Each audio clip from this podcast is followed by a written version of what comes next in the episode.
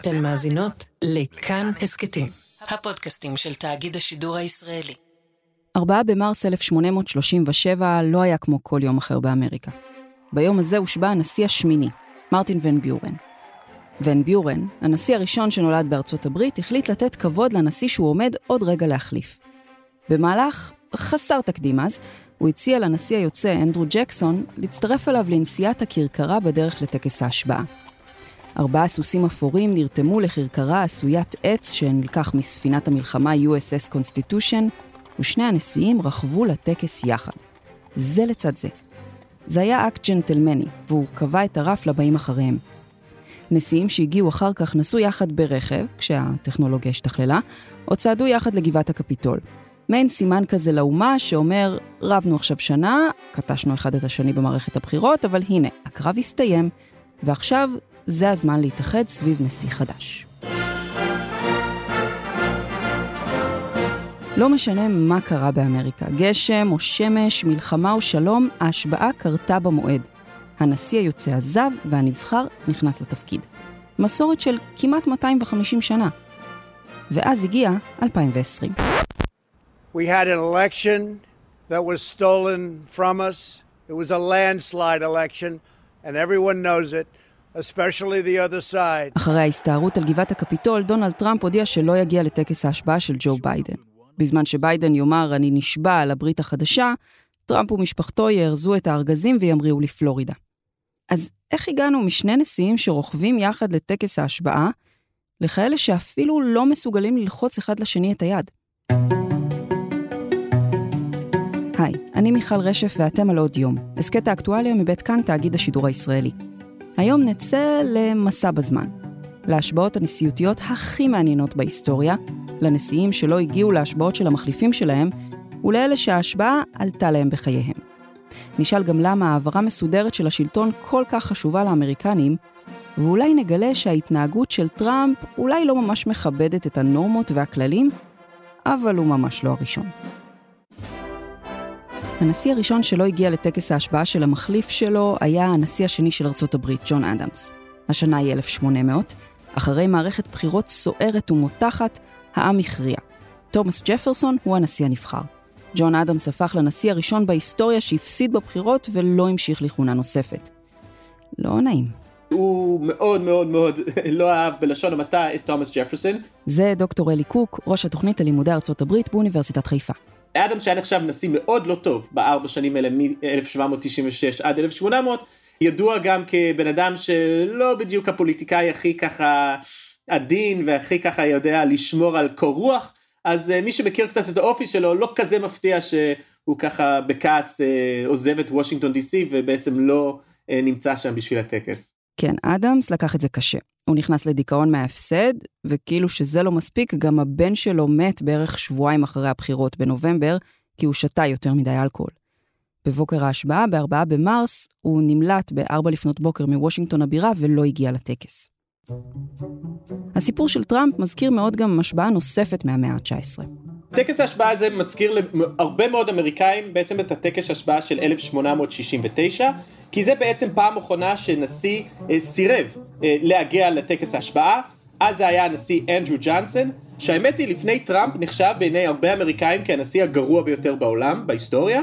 הסיפור הזה מתחיל ארבע שנים לפני כן, ב-1864. מלחמת האזרחים שגבתה כבר יותר מ-600 אלף קורבנות, כבר כמעט לקראת סיום, והאמריקנים צריכים ללכת שוב לקלפי. אברהם לינקולן מתמודד לכהונה שנייה, והוא בוחר לו סגן נשיא מהמפלגה היריבה שיעזור לאחד את העם. בכל זאת, רק הרגע הסתיימה מלחמת אזרחים. הוא הלך על הסנאטור הגזעני אה, המאוד ימני אנדרו ג'אנסון בגלל שהוא היה הסנאטור היחידי מכל הסנאטורים במפלגה הדמוקרטית שבעצם לא פרשו עם הדרום במלחמת האזרחים. רגע, נעצור להסביר. בשנים האלה כשאנחנו אומרות ואומרים דמוקרטים, הכוונה למפלגה שתמכה בעבדות, לאלה שהיו בעד מדינות הדרום במלחמה. כשמדברים על רפובליקנים, מתכוונים לצד שרצה לשחרר את העבדים, לתת להם זכויות כמו ללבנים, אוקיי? אז לינקולן, הרפובליקני, ממנה סגן דמוקרטי, את אנדרו ג'ונסון.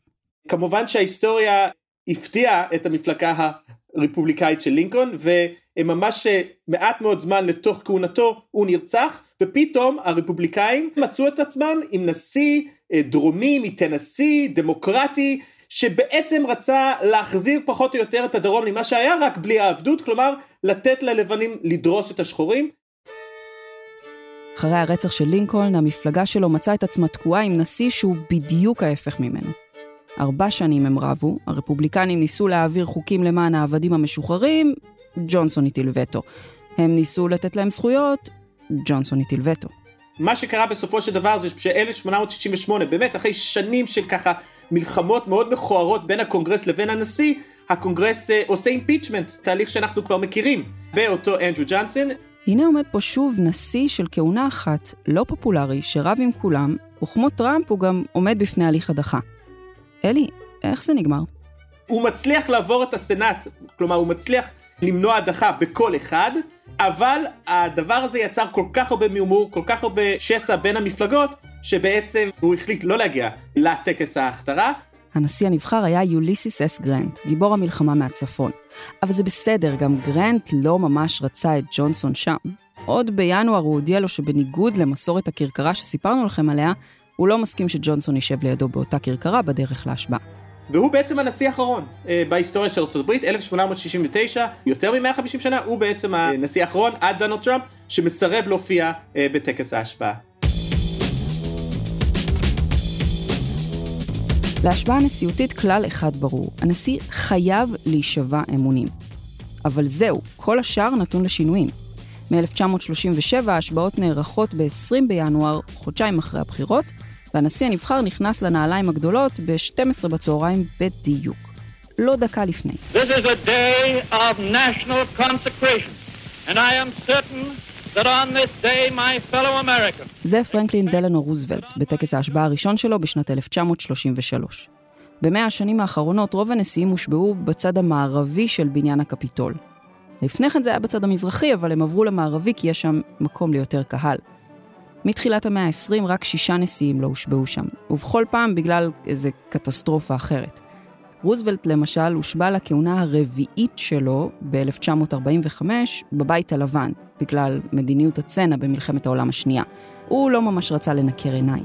Now, in a grim year of war, the shortest and simplest inaugural on record begins. We Americans of today הרי טרומן, הסגן שלו, הושבע באותו מקום שלושה חודשים בלבד אחר כך, כי רוזוולט מת באפריל 1945, כשהוא עדיין בתפקיד. לינדון ג'ונסון הושבע על סיפון ה Air Force 1, אחרי רצח קנדי ב-1963.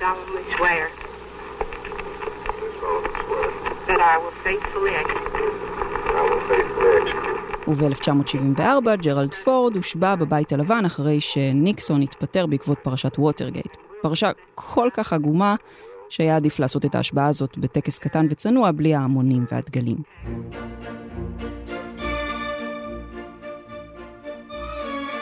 הנשיאים לרוב נשבעים על הברית החדשה, נושאים נאום לאומה ומשתתפים בשלל טקסים וארוחות ערב חגיגיות באותו יום. השבעות הן טקסים יפים ומושקעים, אבל הן גם הזדמנות לנשיא הנכנס למפגן כוח. מחזיק השיא הזה הוא ברק אובמה. ב-2008 הנשיא השחור הראשון הביא קהל אוהדים של מיליון ושמונה מאות אלף איש ואישה לוושינגטון הבירה לטקס ההשבעה. שמונה שנים אחר כך הגיעו מחצית המספר הזה להשבעה של טראמפ, מה שכמובן לא מנע ממנו לטעון ששלו היה יותר גדול. זה נשמע מטומטם, אבל מפגני הכוח האלה חשובים לנשיא. הם נותנים לו אישור ויזואלי וסימבולי לכוח שלו. זו גם הזדמנות בשבילו להרגיש רוקסטאר. וזו הזדמנות שנשיאים תמיד לוקחים, אפילו אם זה עולה להם בבריאות. וזה בדיוק מה שקרה לוויליאם הנרי הריסון, שנבחר לנשיאות ב-1841. היו שמועות לגבי הבריאות שלו, הוא היה נחשב אה, אולי אה, דמות קצת חלשה, ולכן הוא רצה להראות לכולם שהוא בעצם אדם חזק, אנחנו יודעים שהטקס השבעה מתרחש בחוץ, בחורף, היה יום מאוד מאוד מאוד קר, וויליאם הנרי הריסון החליט שהוא יראה לכולם שהוא הבן אדם אה, שמתאים להיות הנשיא, והוא נאם את הנאום ההשבעה הכי ארוך בהיסטוריה, שעה ו-45 דקות של נאום בקור המקפיא, וחזר הביתה, חטף דלקת ריאות, ומת 32 יום אחר מכן, הנשיא עם הכהונה הכי קצרה בהיסטוריה של ארצות הברית. אגב, מי שלא הגיע להשבעה הזאת הוא הנשיא היוצא, מרטין ון ביורן, ההוא ממנהג הכרכרה. עד היום, איש לא יודע למה.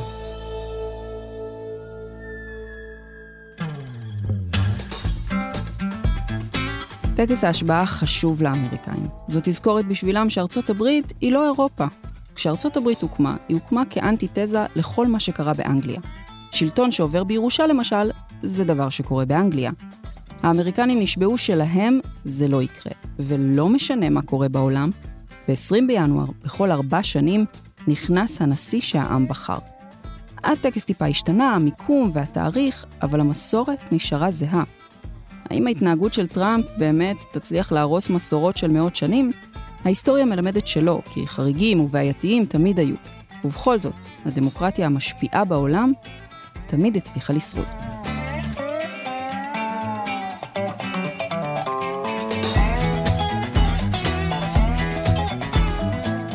האזנתם לפרק של עוד יום. ערכו אותו דניאל אופיר וניר גורלי.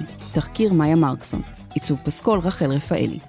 אם אהבתם את הפרק או יש לכם הערות על מה שאמרנו, אתם מוזמנים ומוזמנות לכתוב בקבוצות הפודקאסטים שלנו כאן הסכתים.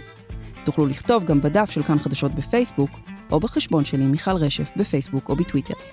הסכתים נוספים מבית כאן חדשות תוכלו למצוא באפליקציית הפודקאסטים האהובה עליכם, באתר שלנו וגם בספוטיפיי.